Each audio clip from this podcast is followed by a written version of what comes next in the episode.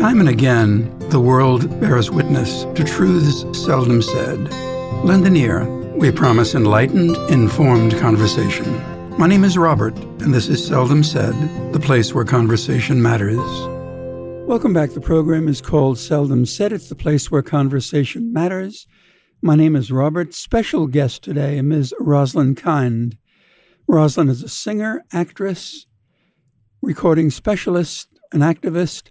If there's anything she's not, we haven't been made aware of it yet. Welcome to Seldom Said, Roslyn. Thank you, Robert. Nice. Thank you for having me. It is our pleasure, I can assure you. Can we start with a little bit of personal background, who you are, where you've been, and what's brought you to this time and place? Wow, you know, you're asking for a long winded answer, but because uh, it's been many years. um, I was born and raised in Brooklyn, New York, in the Flatbush section. Uh, actually, our station on the on the IRT subway was Newkirk Avenue, so it was the end of the next station was Brooklyn College, which, which was the end of the line. Um, I was, you know, basically uh, middle class raised, and went to public schools in um, in Brooklyn, PS 269, PS 89. I started at Yeshiva Rambam for my first schooling.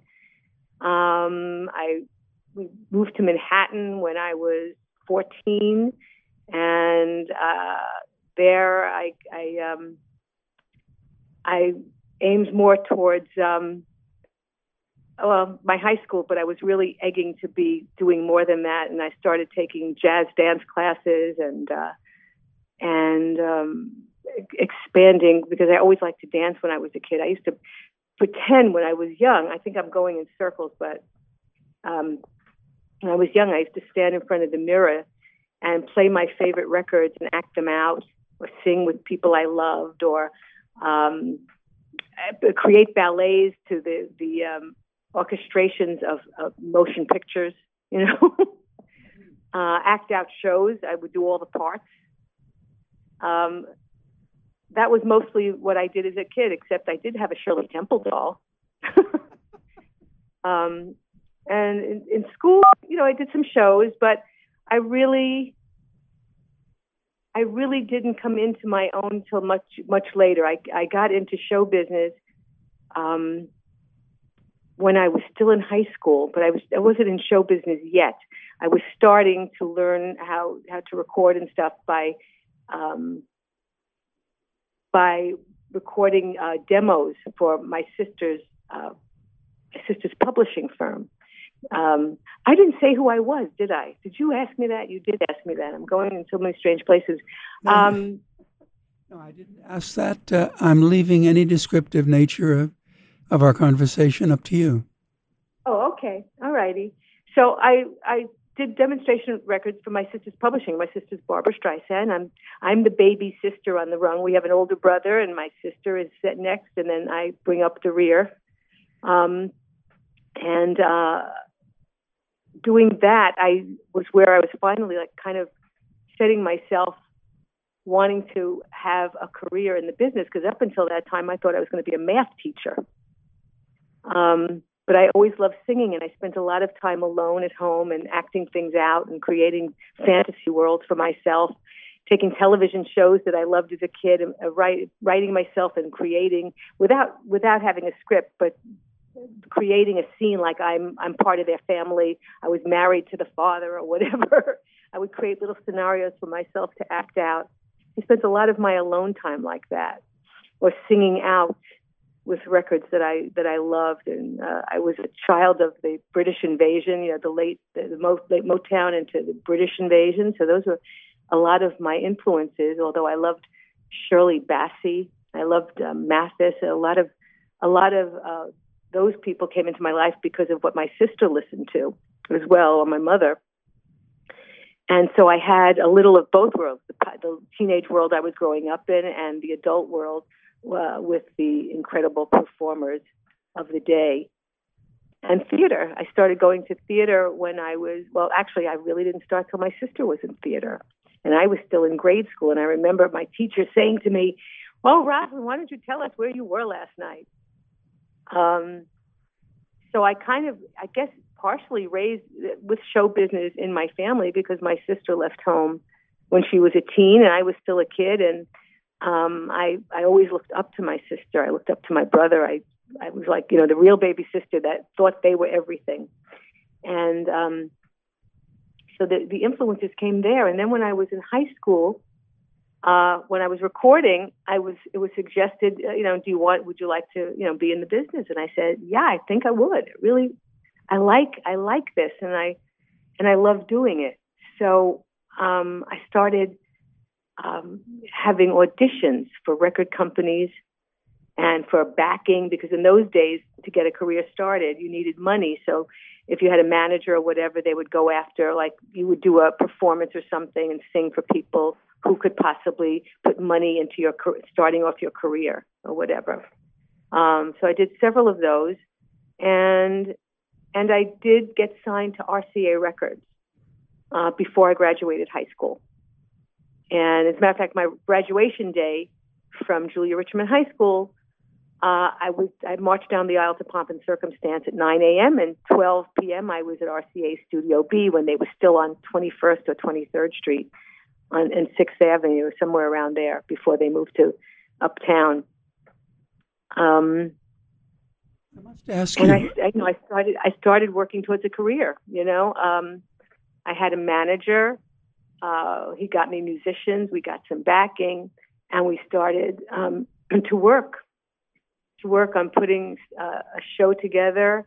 Go after, as we were recording in the studio, and and um, you know, I, I, made my debut on the Ed Sullivan Show when uh, after I started performing around the country, breaking in my new show when I was 18. Um, we were working towards uh, an upcoming engagement at the Plaza Persian Room. In those days, an incredibly high-end nightclub, and I was like one of the youngest people that were going to play there and RCA. My album had come out earlier in the year. I did my Ed Sullivan shows. Um, I traveled to nightclubs and did a RCA record tour around the country, leading up to this opening night in the Persian Room. Um, it was it was it was fun. It was scary. It was fun. I remember walking to the Ed Sullivan show uh, and it was a blizzard. It was one of, one of the worst blizzards of the year, and we lived on 57th between 8th and 9th. And in the blizzard, because there was no cabs, nothing, with my umbrella going in and out, I was walking to the Ed Sullivan Theater to 52nd Street and Broadway. Um, that's a quite amazing. story. We had we had a we had a captive audience because a lot of people were stuck at home. I, I remember thinking to myself, "Where I'm looking at the camera, do I look in the camera or do I look at the light? questioning myself. It was it was exciting. It was scary, um, but I loved it. I loved it, and I you know I still had many things to do with with the years to come to grow into that into the role of being a performer because I was so young. I mean, not young, naive, and in so many ways, and uh, and had management that kind of told me what to do, how to do it, whatever uh, till they, you know, till I got the freedom that I wanted to be to be me without somebody telling me who I am, because I grew to know, to know who I am. I must ask And you, if I may. Uh, it's a, such a marvelous story. You mentioned Flatbush in Brooklyn. I am a product of Flatbush in Brooklyn, Are you really, where, where? Tell me. uh, Clarkson Avenue, just uh, south of Ebbets Field. Ah, famous Ebbets Field, the Dodgers. But there was something Yeah. about that, though. I've never gotten it out of my system. There's something quintessentially alive about it. Was there something about urban life that prompted you still further to represent yourself to a large group of people? You know, I I can't say that there was something about that because as a child I was incredibly shy, incredibly shy. It was even hard to get me to sing in school, you know, solo. I would sing in the choir, the chorus, and I remember once in eighth grade I did do a performance, and I didn't do it again until high school. Um, I mostly did my performing to myself at home and in the mirror, you know, and just creating, creating uh, my own environment. Um, but the big city, you know, I never knew anything else at that time. I didn't know rural areas because I, I when I was born, I was brought to New, uh, Nostrand and Newkirk Avenue uh, to our building in Flatbush on East 26th Street, and so that was all I've known. But I do feel that what what it opened me up to was, you know, the melting pot. Brooklyn was very much a melting pot. Indeed. And so you know, I, I grew up with Italian kids and Chinese kids and, um, you know, all, all denominations. And I didn't feel like I had judgment in my system, you know. Um, That's marvelous. I don't think children judge. I think it's what's put into them from their parents. You know, um, they come in with such innocence. I remember standing on line uh, for tickets for a hard day's night at the Fox Theater downtown and where you know where all the rock and roll shows were. yes. And I, I I met a girl. She was um, she was partly black, but I didn't even stop to think about it. And you know we were gabbing about our, how we loved the Beatles and this and that. And my girlfriend and we sat together in the theater. I invited her to come visit me at my home. You know I didn't think about those things. I liked her. I liked her. I liked her heart, her friendliness. Yes you know and i think most kids come from there uh, if they could only stay that way and not be influenced by you know the sometimes the judgments of parents and you know but it, it's kind of a hard thing to expect i guess for people to be so free of heart do you feel but your I think lyrics That's what the world has to come in. That's what the world has to get to know. Indeed. To be free of heart and to trust and just because somebody looks different, you have the same color blood, you come from the same energy. We all are energy in bodies. And we embody that heartfelt of, of the universe above, God, the universe, whatever you feel comfortable, however you feel comfortable describing it. Uh, I'm comfortable with God, you know, but I also use the universe because I'm a child of the new age as well. And, um, and I just think we all need to come to grips with that and to get rid of uh, the distrust and the hatred. And, you know, everybody should have a right to live. Everybody should be happy. Every, you know, in my in my era growing up, I don't, Robert, I we were middle class. I never thought about somebody being richer than me. I had a full life. I went to school. I had friends. I played outside. I did homework. I went to the movies. I went to the beach. I never, I never thought of you know discriminatory feelings. Um, do you try to? And I think we.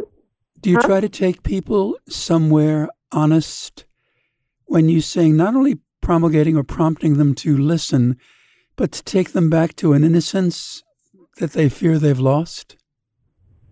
I hope I do. I hope like when I, you know, I pick songs I if I don't relate to them, I can't sing them. So if somebody says to me it's it's a it's a hit, if I don't relate to it, I won't do it.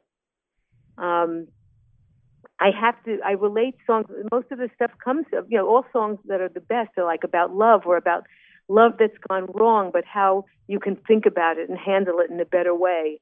Um, looking to learning, learning to love who you are and accept yourself. And I'm still. We, I'm every day. There's improvement. Every day there's a journey.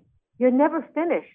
And even when we leave this earth and go into another plane, there's another another level that the soul has of learning. We are put on this earth to learn unconditional love. We're put here and we're given free will in the hopes that we will come together and accept each other and live in universal love and peace and harmony and health and joy. Do you feel then that God gave you a voice, or are you borrowing God's voice? I think that God blessed me with a voice, and what I what I say before I go on stage every night is to please, dear God, let me be your vessel to spread your message of love and light. Let me touch whoever's out there who needs their heart touched. Not for me, but for you. Let me be that vessel. Or one of your vessels. I can't say that I'm the only one. There's, there are more. There are a lot of enlightened people who are working for the good and for the light. When you sing, you do bring the listening audience to a different plane. I always remember as a child listening to Walter Huston, who could not sing, but on screen he sang or talked through September Song and My Father Wept. Is there any way, or is it impossible, to teach what takes you to that different ability? Frank Sinatra always said Vic Damone had the best pipes in the business, but. How does one get rid of the but? too. It's about the heart. It's about the heart, Robert. Um, I don't know if it's teachable. I always think if somebody says to me, "Would you do a class?" I say, "Well, I can't teach somebody to to sing because that's also just natural to me, but." Maybe I would like to give, you know, help them reach into their hearts to express themselves in truth, to really not just, you know, be out there and be a facade and I can always tell when somebody's not into their into their words, into their story, because a, a song is a three act play, and you must relate to it. You must relate to it to be able to share it honestly with your audience to get people to feel. If you don't feel it, they won't. It's more than a voice. It's what you do with it, how you express the love from your heart, the truth of your heart. Even if there's some anger in it, in a song, you might be in a situation, in an acting piece. I've gone from one song to another with emotion where it transpo- you know, transpires uh, into something that was negative that becomes good. That you know, and it's but it comes from your heart. I don't stop there and think about, well, I'm, I'm going to do this here and this there. It's in the moment, and that's why every time I sing a song, it's not always the exact same you because it's where I am emotionally at that moment.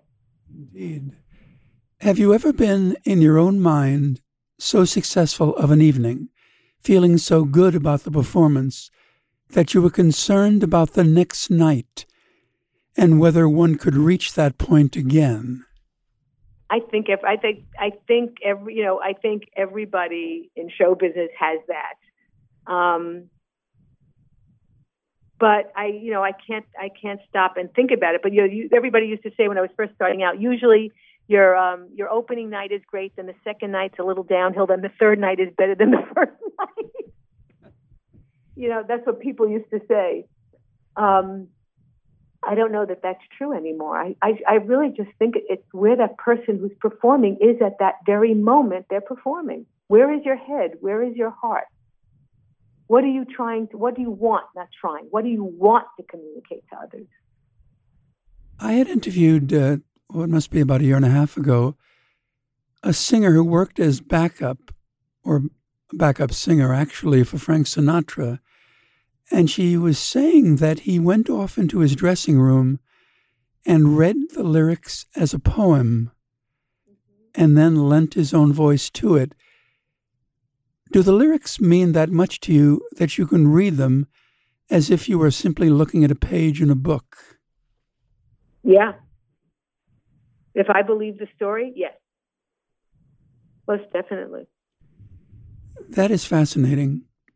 And I've done that too. I've done that with another song I was doing. I was in the studio with my with my producer, and we because it was a, was a song we were trying to atta- attack in a new way because it had been done by so many people. We needed to come up with something new and different that had it hadn't been treated like that before. And I've taken time off these days to uh, be in the studio and record, uh, do some new recordings. That one is out called "Save the Country," but I have another one coming out, and then I have four more, and then I'm going to record some more. I want to put them out digitally first because I don't really know whether where CDs are going to be in the near future. But um, we're doing like digitally, you know, uh, through the internet across the board. Um, and there was one song we were having a hard time how to attack it, and I and I, I read it as a poem because it even helped with orchestrating it. You know. Do you feel that not enough attention is given to lyrics? I think in some cases people fawn over a voice and a vocal cord more than they do the meaning of what they're hearing.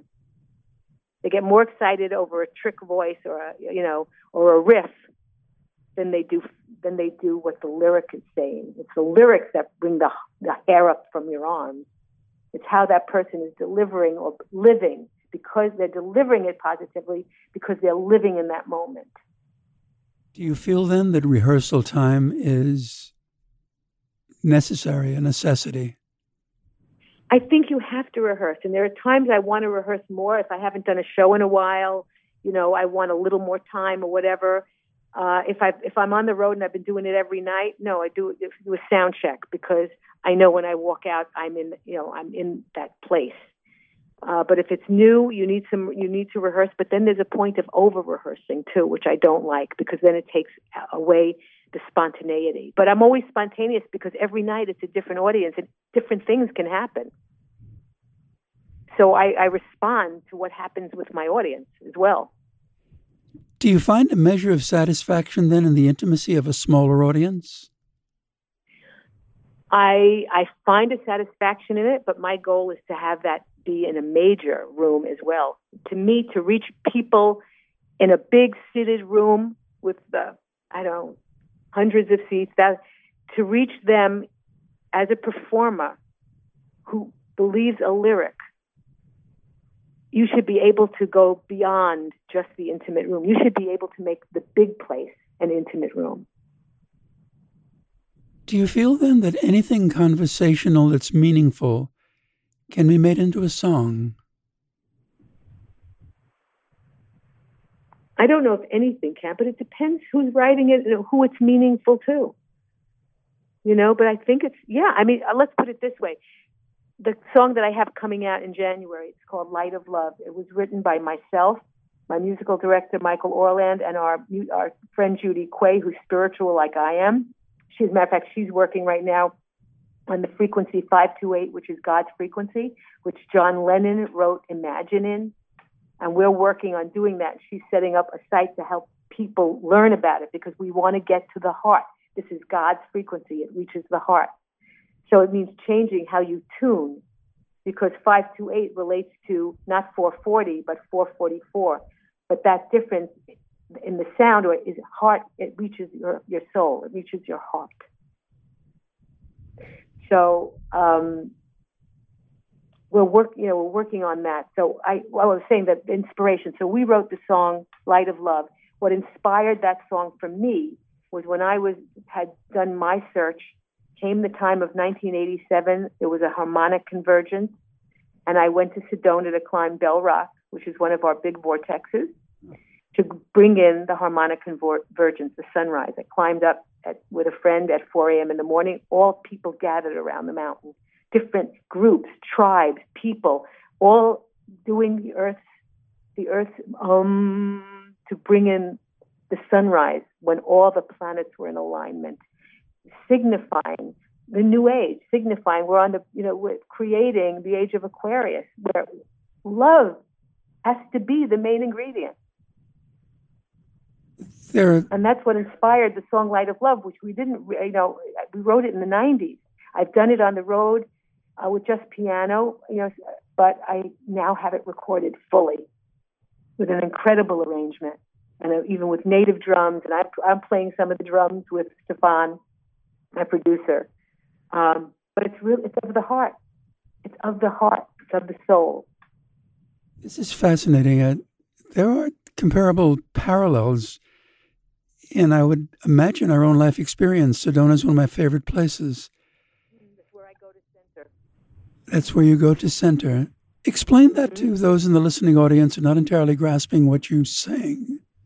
To center yourself in peace and calm. I, I do meditation also. I meditated a lot in the 80s, which is when I had, uh, when was when I discovered my purpose for being here during that uh, regression. Um, and I was soul searching at the time and reading a lot of books on the New Age and what happens after we leave here and what are the influences and why am I, you know, it's like this, the question you ask yourself, why am I here? Who am I? And I was, you know, I had been through some ups and downs, a, a marriage that didn't last, a short marriage that didn't last. And, and I was questioning myself. And I'm on the road and I was doing all this reading. And then I was regressed in 1984. And I found out in this regression, I passed the birth canal. I didn't see any other year but one year and it was a year. It was like it was Lemuria, which was the West Coast version of Atlantis. I was a man. I was had a turban. I had the you know the white pantaloon pants and sandals. I lived in a stone hut, and I was involved in a duel for the woman I loved.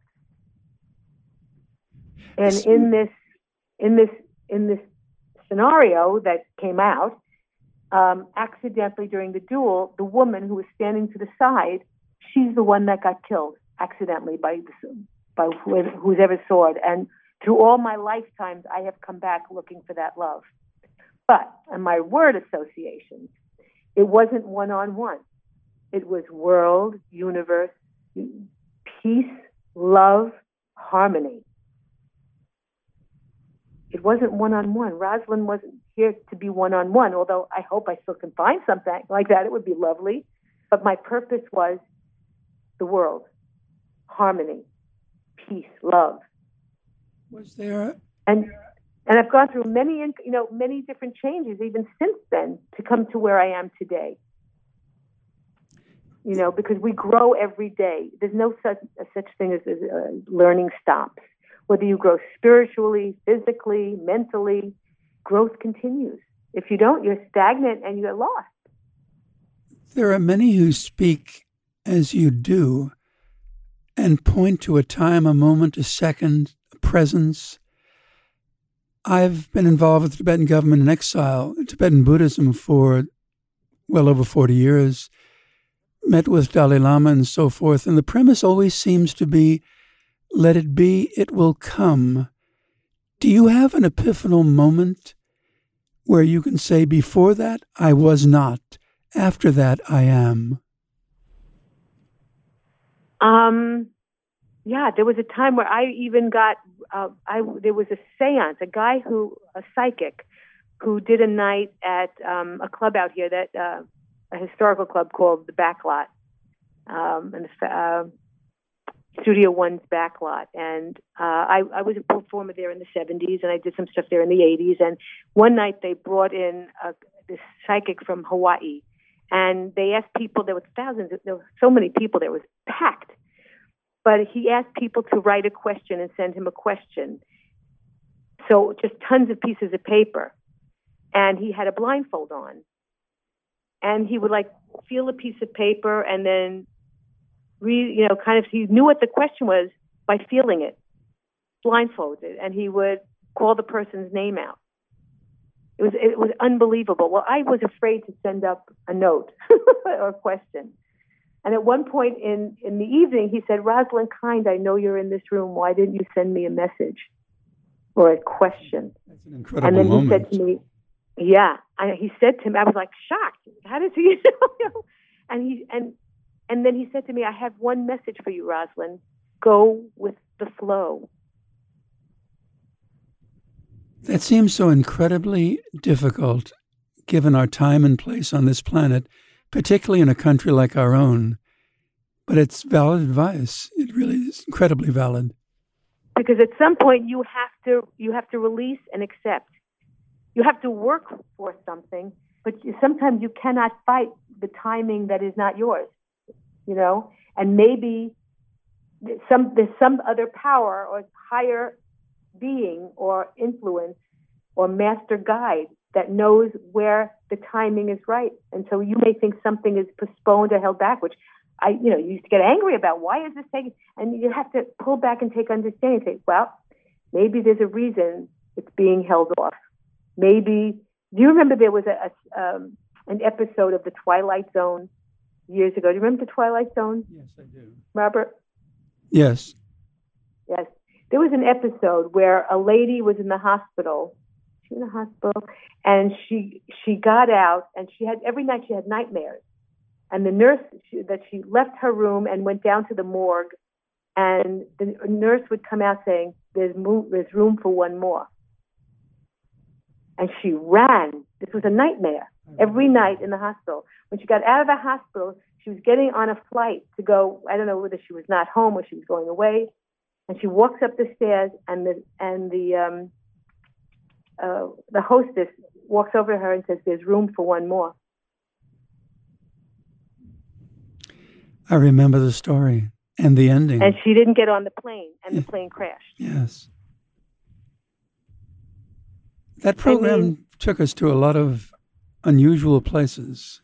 It made you think. Yes, it did. I, I am very much a thinker that there is life after death, that our soul chooses to go on, it to, chooses to come back.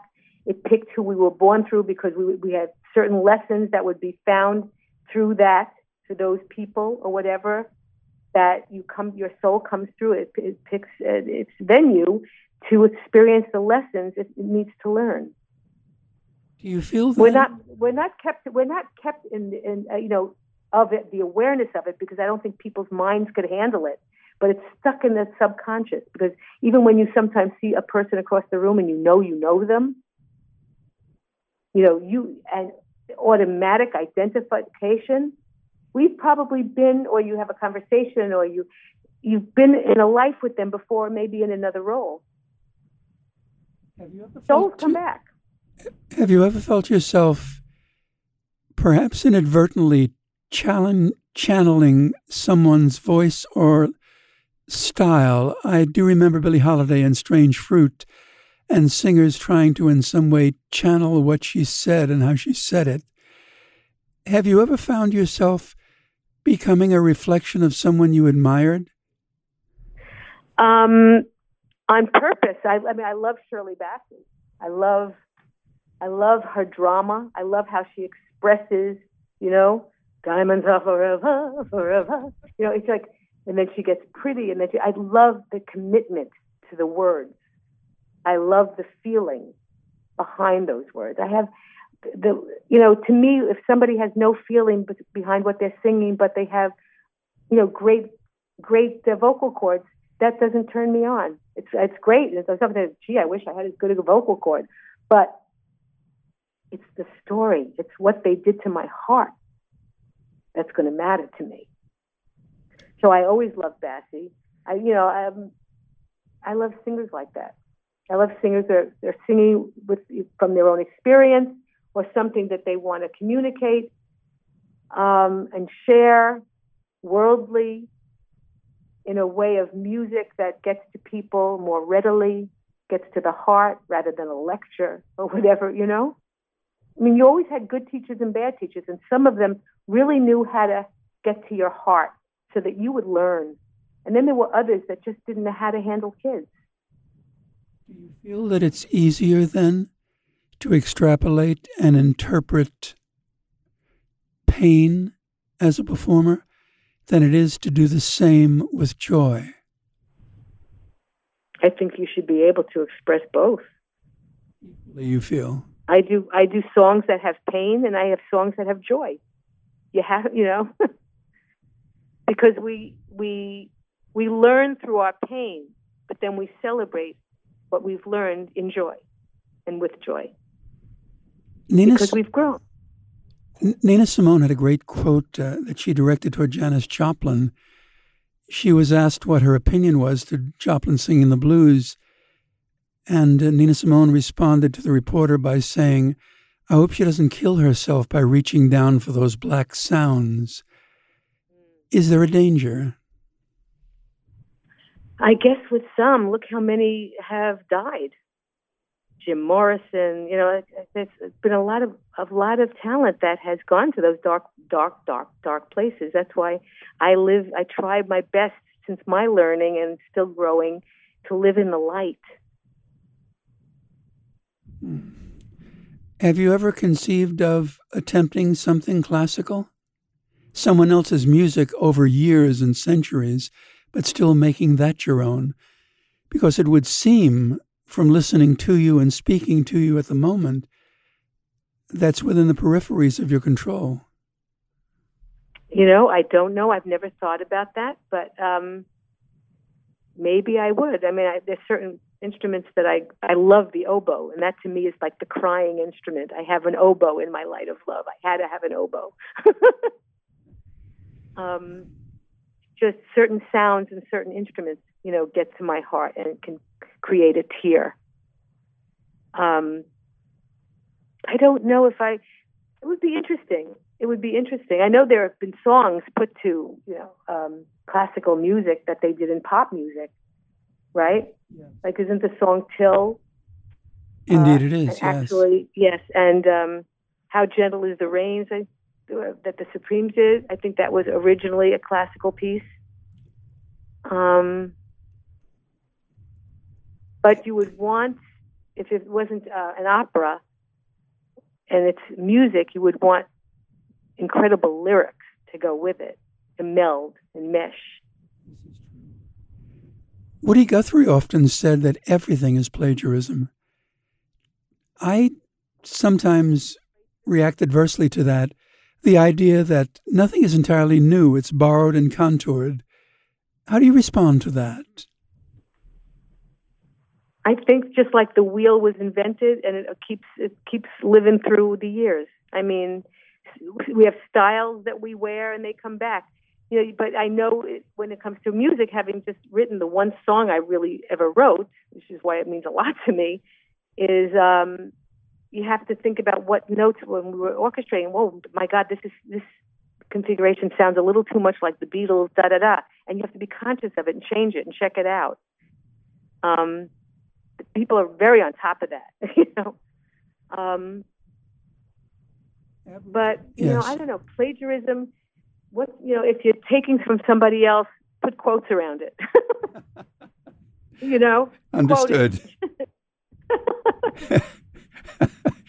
you do have a very a very expressive laugh. I would imagine it lends itself well to a performance in a cabaret. I hope so. Because the basic thing is to bring people to smile, and there's so much need of it today. So much chaos, so much confusion, so much hatred, and oh my gosh, I, I long, you know, I I long for simpler times with with people with with integrity and heart, compassion, and eloquence and elegance. You know, and even if if they're not, they don't speak the best, but to come from a heart, please. Mm-hmm. I don't like all this subversiveness. It makes me uneasy. It's very, it's horrifying. And our world is in such dire need of kindness and goodness and charity there's what's going on now is horrifying. It truly is. It's terribly worrisome. I would imagine, though, given the time and place of your thought process, that you're an you're an ambitious person in the sense of being an optimist. I like to think I am. Do you feel so? I like to. I like to think I. People tell me that, but I, I also have my moments where I, you know, I ponder and I pull back and things disturb me, but I, I try my best, and I, you know, I try to work towards always being positive. It's again, every day with people, nothing comes easy in life. Everything is a lesson. You have to strive to be who you are, to be who you want to be, and not let the pressures of the outside world get to you. Because the real truth for you is within you. The, the American Academy of Dramatic Arts has a questionnaire they often use 500 questions, so it goes on forever and a day. But the last question is intriguing. You're at the pearly gates, and Peter approaches you. How would you like to be welcomed? Um, with a string orchestra? Indeed. All of them tuned to E? All of them tuned to 528. okay. Do you like uh, rapping? Do you like singing sounds rather than lyrics themselves?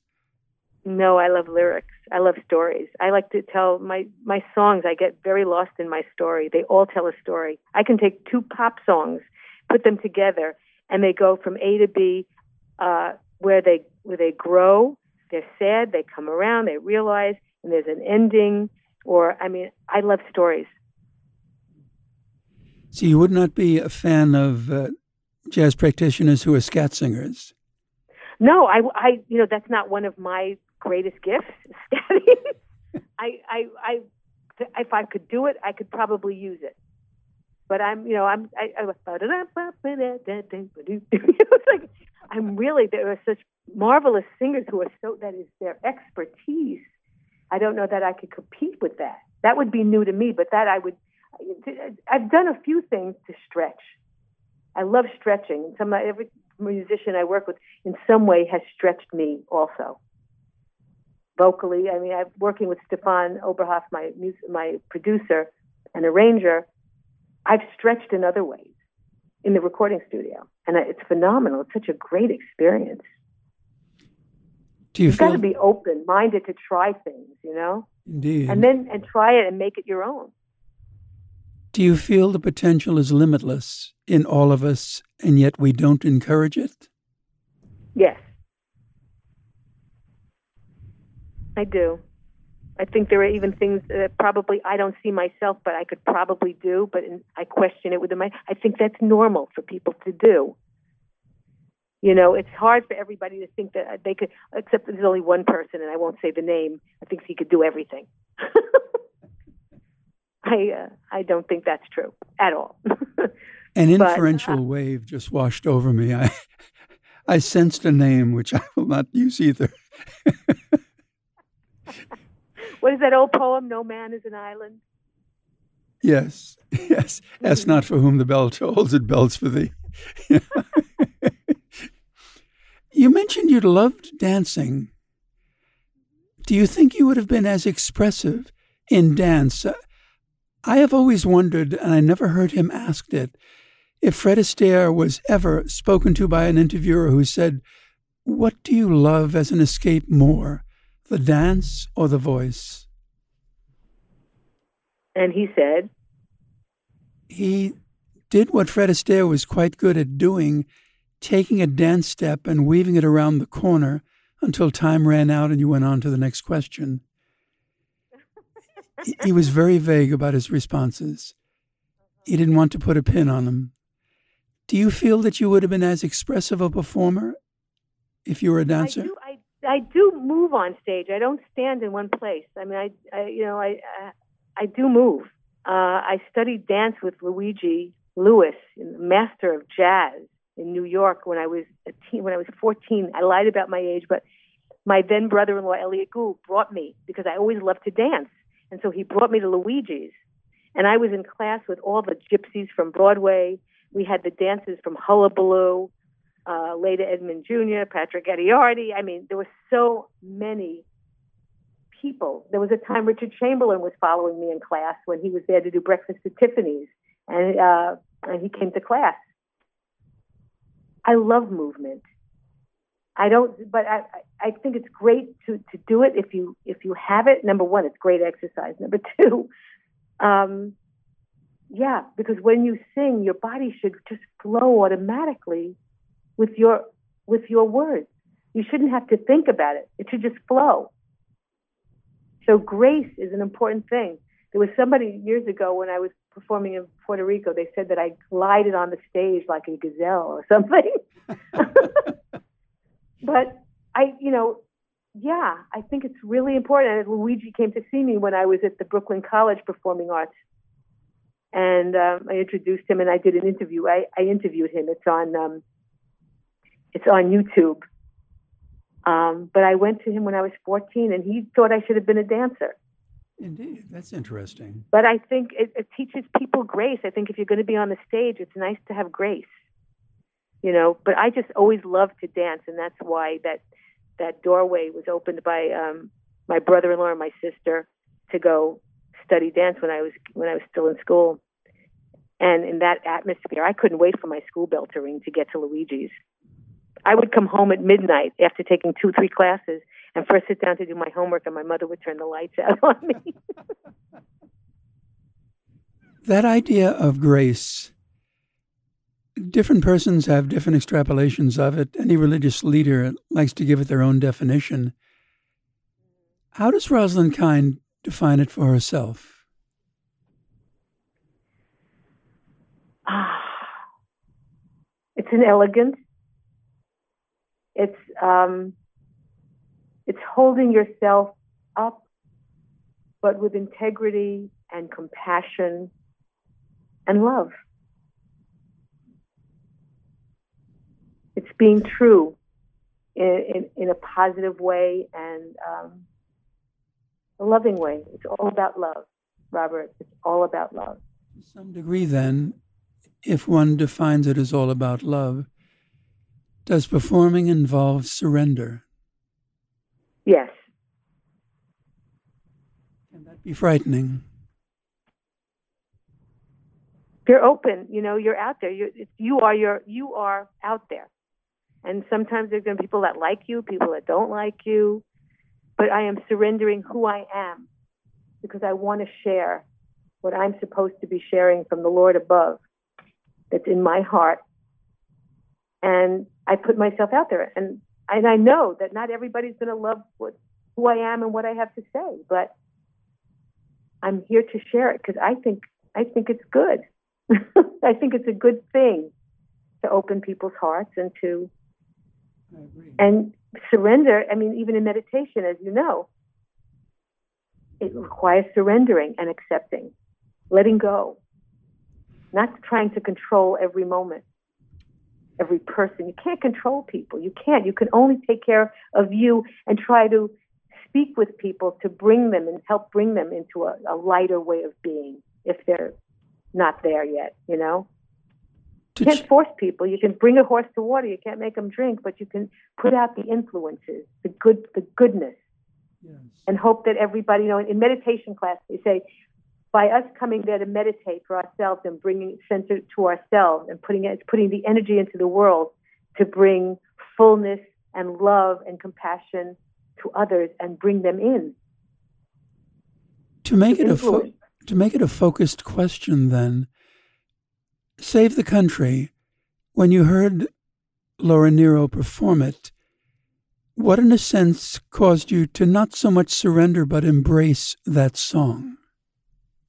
I, you know, it, because it was a time during, you know, Vietnam, and I really wasn't into it because it was before I was in show business. I think, um, maybe I wasn't sure, but I was so I was young, but it it held, but it held firm to me because it was about coming together. I'm going to come on down to the. We're going to wash you up, and we're going to wash you down. We're going to lay the devil. We're not going to let the bad divide us. We're not going to let the bad come into our life. We're going to stay, hopefully, open-hearted and good. And um, and when I was on tour years later, I, I did at one point I did a New Age show, and that was in my show, but I never recorded it. And when we were going through all of this, even though Light of Love was originally going to be my first release, I came in and I said to Stefan, I said, I have this song. I did it in my New Age show. It's a cover. It's Laura Nyro, and we have to do it. It's needed now at this time. And so we put the other one aside and we went to work on Save the Country, which took us a lot of time because there were so many people that cut it, and we had to come up with something original, something that would hit home. Do you then feel that Save the Country, and I've listened to it myself, is an extension of your search for a composite type of porridge of sounds? Oh, you mean the different music genres? the different genres, the different presentations.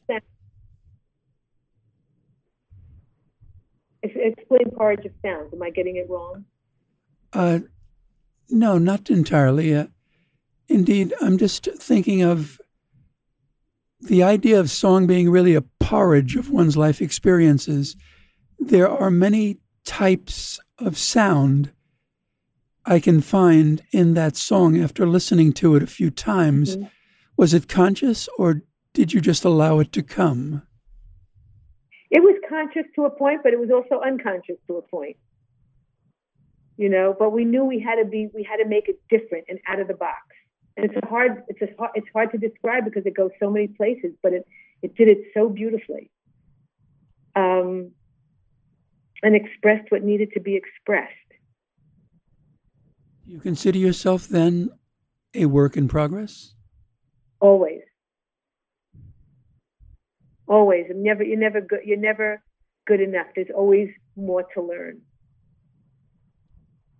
Whether it's spiritually, physically, mentally, your heart is you know, our heart goes every day there's another lesson. You come things come across your path. How do you handle them? How you know, have you learned? Have you grown in a positive way? you know, and how you even when you realize yourself, let's say I can look at myself and say, "Oh my God, why did I do that? That was so not right," and I'll pull back. You know, it's like it's okay to say you're sorry. It's okay to be wrong. It's okay to make a mistake, and every day people do. but you have to let go and say, okay, I made a mistake. I'm going to remember that for next time because it's not who I am. It's not what I want to be. I, I want to be this, but we are human and we do backstep. And there's got to be allowance for that as long as somebody's really trying to be good, be trying to be a whole human being. How negative then can criticism be as well as being positive? Oh, it depends where it comes from. Look at what we have right now. Do I believe what comes out of that vessel? No. Doing a bit of verbal dancing now. but I, I, think I'm in step with you.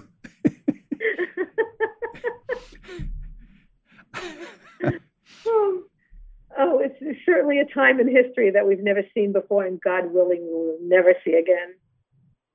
With all of these experiences, with life being so experiential for you, and I'd like to think myself and the listening audience, is there an autobiography, a book in your future? You know, people ask me that all the time, and I don't know. I don't know. I don't. Sometimes I don't think my life is all that interesting. Why not? And then people say, "Are you kidding?"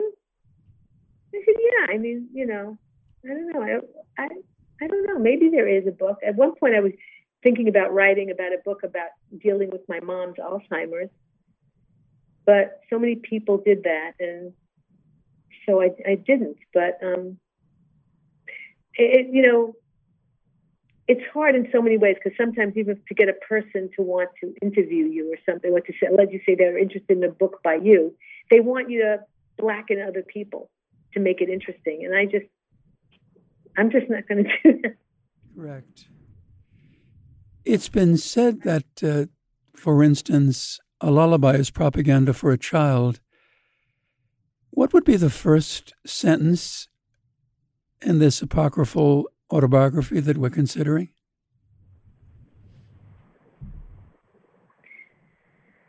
More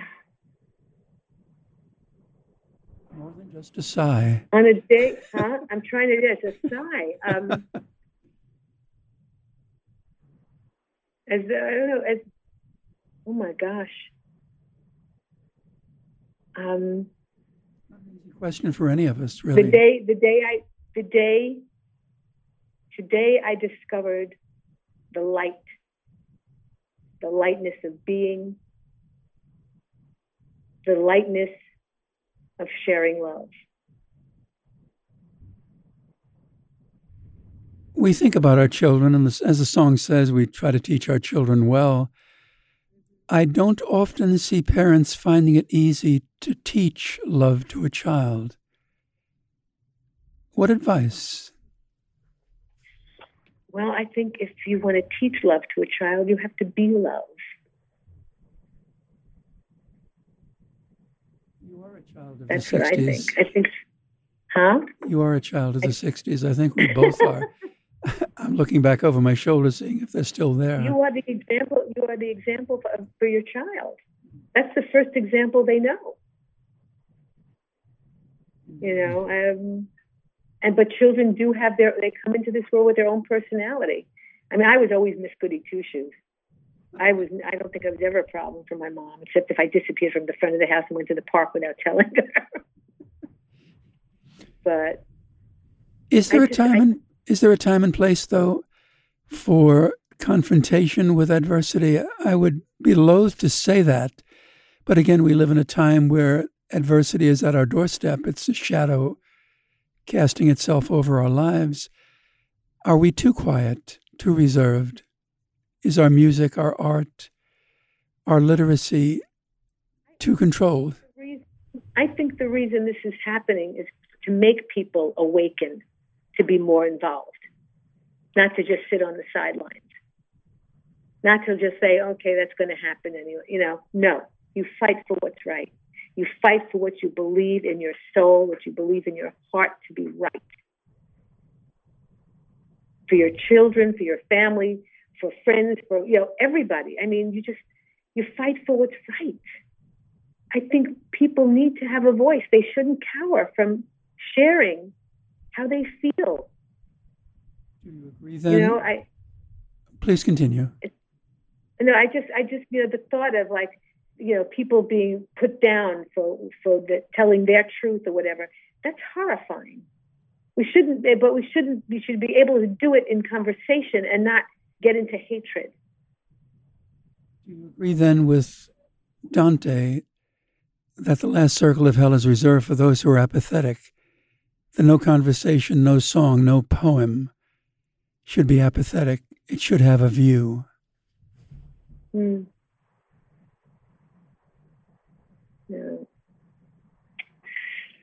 Everybody should. Perhaps we've Everybody. gone too far down mm-hmm. that road. Perhaps we've gone too far down that road. I'm looking at the clock. Uh, we're within five minutes of what has been a marvelous program. Usually it's indicative of a fine conversation when the time goes by so quickly.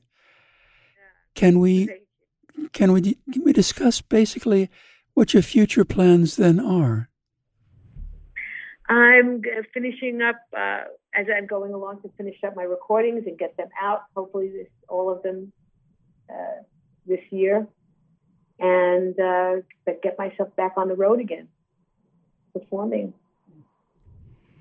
touring.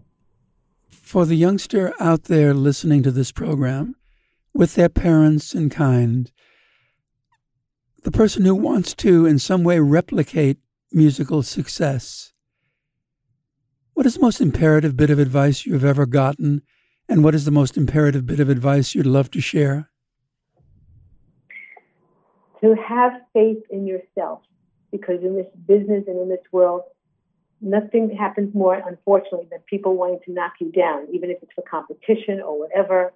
And if you don't have faith and belief in yourself, they'll they'll knock you off. So if you want something and you know you have it, have that dire faith that doesn't die and stand up against the wind that's going against you. Believe in yourself and never let that stop.